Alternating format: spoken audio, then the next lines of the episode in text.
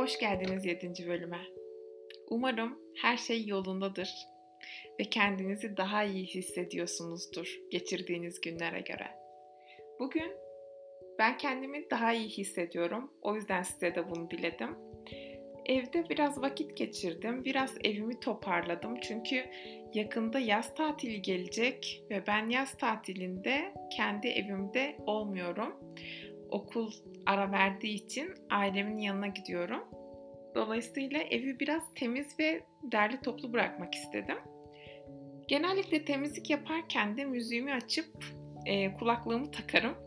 Bugün de tam böyle telefonu elime aldım bunun için. Temizlik ekipmanlarını hazırladıktan sonra. Baktım telefon hop hafıza doluyor sinyali verdi. Öyle olunca evi temizlemeden önce onu temizlemek durumunda kaldım tabii. Galeriyi falan sildim. Gereksiz uygulamaları, işte mesajları sildim. Ya bu dünyada ben zaten kimsenin mesajını arşivlemem. Düzenli olarak mesajları silme huyum vardır. Ama bir kişininkinin dışında bu söylemim. Terapistiminkileri asla silmedim. O yüzden açtım mesajlarımızı ve bir göz gezdirdim. Sanırım 3 senelik terapi sürecimin bitmiş olmasının bir etkisi vardı bunda. O göz gezdirdiğim zaman aslında biraz da geçmişte yaşadığım şeylerle yeniden yüzleştim. Çünkü insan bazen neler yaşadığını unutuyor. En azından ben unutuyorum. Çok iyi idare edemediğimde ben bazı şeylere, çok üzüldüğümde, e, dayanamadığımda bazı acılara terapistime mesaj atardım. O durumları anlatan. Ve o da vakti olunca muhakkak bana geri döner ve destek olurdu. Bugün de mesajları okurken yine o geçmiş zamanda kendisine ulaştığım, idare edemediğimden çünkü o yerlerde hissettiğim bir duruma takıldı gözüm ve o geçmişteki halimin yanına gidip böyle onun gözyaşlarını kurulamak, sarılmak, elini tutup destek olmak istedim. O anki kendim için çok üzüldüm. Ve bunun sonucunda da iki gözüm iki çeşme yaptığımız bir seansa gittim. Zihnen, ruhen. Belki taze bir konu değil ama iyi demlenmiş bir konu. Konunun üzerinden zaman geçmiş olmasının ve iyi demlenmiş olmasının onu daha iyi anlattırabileceğini düşündüm. Yani benim işimi kolaylaştırabileceğini düşündüm. Bu yüzden bunu seçtim. Fazla da uzatmadan şimdi sizi o geçmişte kalan terapi seansıma götürmek istiyorum. Sizin de biletleriniz hazırsa. Çünkü geçmişte yolculuk yapacağız. Uçağımız kalkıyor hazırsanız. Evet, o geçmişte kalan o gün, o geçmişte kalan o terapi seansına doğru yola çıkıyoruz. O gün ben Zoom'u açana kadar zaten iki gözüm iki çeşme. Terapistimi görmemle daha da şiddetleniyor. Ve karşıdan bana bakan o bir çift gözün benim için üzüldüğünü görebiliyorum. Bence neler olmuş olabileceğini tahmin ediyor muhtemelen. Ama ben gözyaşlarımı silerek anlatmaya başlıyorum ona. Bilmem kaçıncı kez anlattım. Aynı olmasa bile aynı yarayı deşen olayı başlıyorum anlatmaya. İçimde biriken tüm şeyleri döküyorum ortaya. Görmemiş gibi yaptığım, gözümü kaçırdığım her şeyi döküyorum. Ama sonuna da ekliyorum. Ben onu bırakamıyorum. Bırakamadığım için yaptıklarını aklamaya çalışıyorum. Kılıfa uydurmaya çalışıyorum. Ama yine de bir yerlerde bir şeyler gözüme giriyor işte. Ne kadar görmemek için çaba harcasam da inatla gelip gözüme giriyor. Bu bir şeyler gözüme girdikten sonra bana ver, bana verdiği rahatsızlık neticesinde karşı taraf yani ilişkide olduğum insan geliyor. O gözüme batan çer çöpü çıkarıp damla sıkıyor. Sevgisine, pişmanlığını, onun için bugüne dek nasıl kimselere benzemediğimi, çok farklı olduğumu, beni çok sevdiğini, çok ama çok sevdiğini ve değişeceğini söylüyor. Tamam diyor bak onlar o zamandı ben şu anda değişmeye çalışıyorum. Kaç aydır seni üzecek bir şey yapmıyorum aslında. O an sanki bir kez tattırıp çektiği bir pasta diliminden yine bana bir yudum veriyor. Bak diyor bu sevdiğin, ihtiyaç duyduğun pastayla her gün düzenli olarak seni besleyeceğim. Senin ihtiyaçlarını karşılayacağım bununla. Yediğim pastanın verdiği tat ve doygunlukla tamam diyorum. Bu kez gerçekten anladı, pişman oldu. Hem diyorum ki o da bilmiyor ki bazı şeyleri. Çünkü ona da verilmemiş vaktiyle. Çünkü bu da o da bunlara katılıyor. Bana sık sık şey diyor. İşte ben de sevgi dolu bir ailede büyümedim ki bilmiyorum bazı şeyleri. Ben sevgimi göstermeyi bilmiyorum. İlişkide davranmayı bilmiyorum. Bunlar benim için yeni yeni şeyler. Üstelik üzerimde hayatımın ve travmalarımın yorgunluğu var. Böyle kendimi kandırıyorum. O da aslında benim kendimi kandırmama çok yardımcı oluyor. Onun da bana ihtiyacı olduğunu hissettiriyor.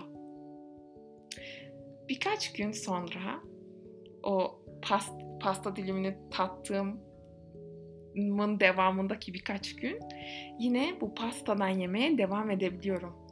Ama yavaş yavaş azalıyor. Her gün olmuyor artık. Aralıkları artıyor. Sonra derken pasta kırıntılara dönüşüyor. Ve bu şekilde sunuluyor bana. Ben de bunlarla idare etmeye çalışıyorum. Diyorum kesin bende bir şey var. Bende bir eksiklik, bir kusur, bir olmamışlık var. Çünkü en başta bana sunulan pasta artık servis edilmediğine göre problem bende muhtemelen. Sonra bir bakıyorum her gün o pastayla beni besleyeceğine söz veren insan yana yakıla hem de bazen ağlayarak bazen yeminler ederek benden esirgediği o pastayı başkalarına servis ediyor. Hem de çok gösterişli bir şekilde. Ben o zamanlar zannediyorum ki şu anda gösterişli şekilde servis ettiği kişinin benden üstün özellikleri yüzünden ona o şekilde servis edip benden esirgediğini zannediyorum o zamanlar. Hiçbir şey bilmeyince insan genellikle alışkın olduğu düzlemde düşünüyor. Neyse. İki gözüm iki çeşme bunları anlatıyorum terapistime. Eksik olan, yetersiz olan benim. Eğer ben hak etmiş olsam devam ederdi değil mi diyorum. Ama küçük küçük notlar alarak dinlediği yerden toparlanıp seçiyor cümlelerini terapistim. Sabırla beni dinledikten sonra Cansu diyor ben ben bunun travma bağı olduğunu düşünüyorum. Normalde çünkü sağlıklı yetişkinler ihtiyaçlarının karşılanmadığı ilişkilerde bir miktar bekledikten sonra yavaş yavaş çekilirler ve duyguları da yavaş yavaş sonlanır. Bu bir travma bağı diyor bana. Bilmiyorum ki ben de o zaman ne anlama geldiğini. Ne bu diyorum peki? Travma bağı ne demek? Anlatıyor bana. Güç dengesizliği diyor. İstismar diyor. En sonunda olumlu pekiştirmelerle döngüye geri çekiliyorsun diyor. İstismar edilmiyorum ki bir kere diye karşı çıkıyorum hemen. Neticede fiziksel şiddet görmüyorum. Çünkü o zamanlar ben istismarı sadece fiziksel şiddet sanıyorum. İstismarın türleri var diyor. Bu bir duygusal istismar. Her temas iz bırakır ama duygusal şiddeti ayırmak, anlamak güçtür diyor. Çünkü görünmezdir. Partnerinle beraberken çoğunlukla neşe, güven ve rahatlama hissetmen gerekir diyor. Çünkü ünlü bir Amerikan psikoloğa göre sevginin tanımı buymuş biliyor musunuz? Bu etmenlerden birinin sabote edilmesi diyor duygusal şiddettir. Bakışıyoruz bir süre ve akan gözyaşlarımı siliyorum. O sırada aklıma ilişkimizin en başı geliyor. Tekrar diyorum ki en başı ne güzeldi. En başı tam istediğim, ihtiyacım olan, işte bu dediğim biriyle tanışmış olduğumu düşünmüştüm. Ama terapistim şaşırmıyor. Çünkü bana diyor ki bunun adı aşk bombardımanı. Buna aşk bombardımanı diyor.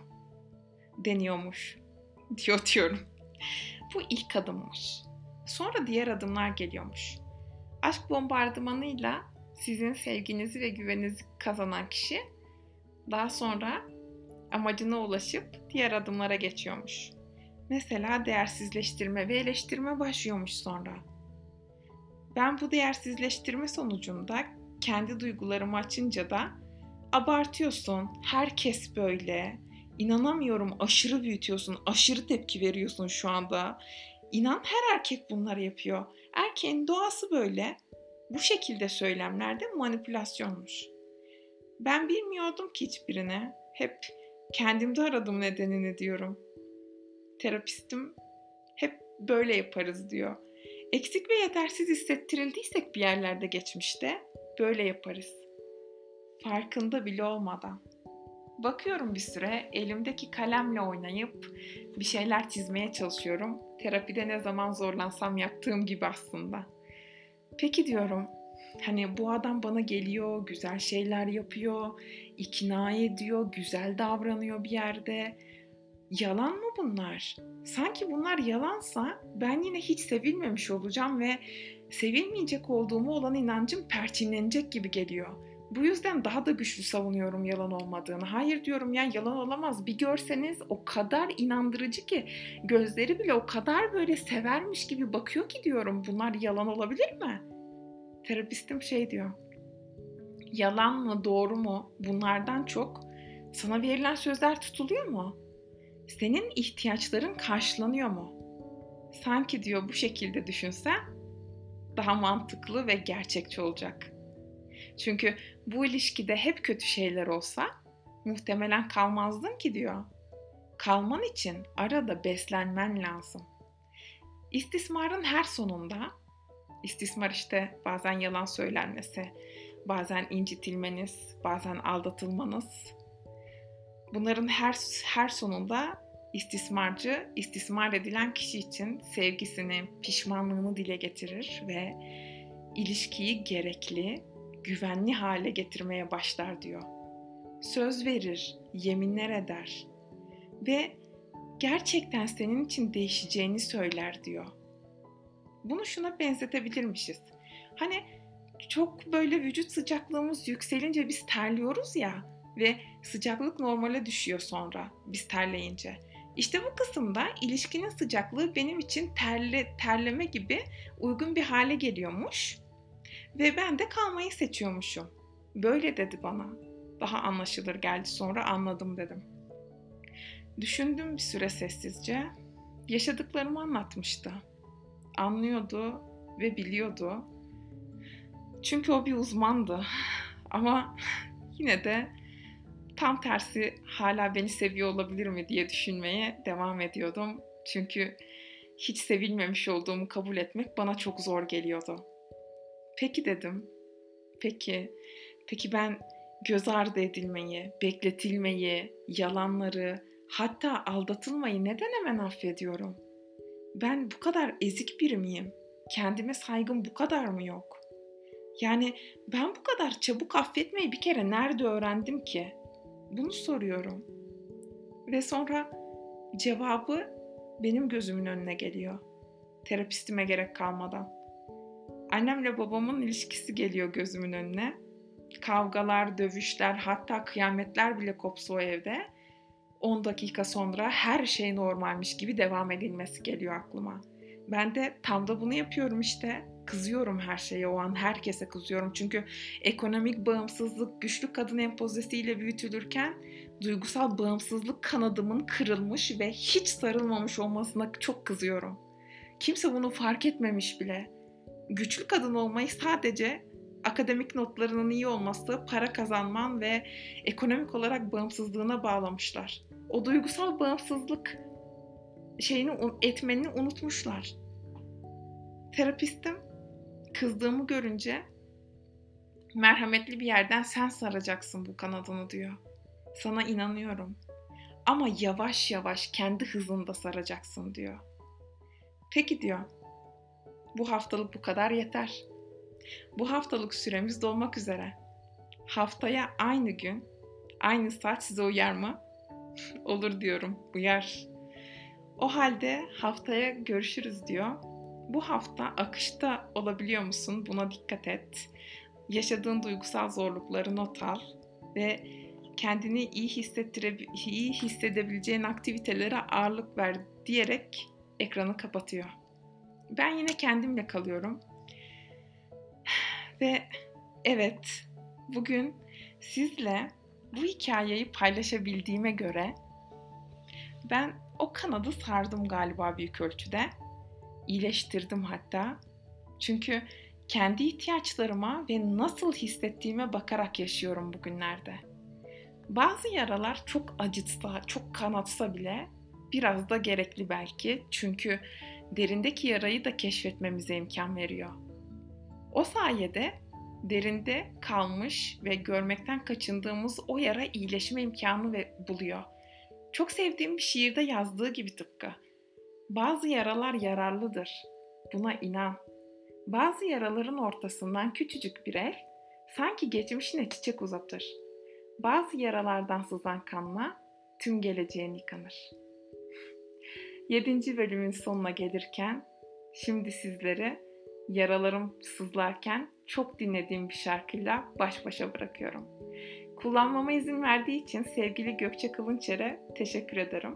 Yeni bölümlerde görüşmek üzere. Hoşçakalın.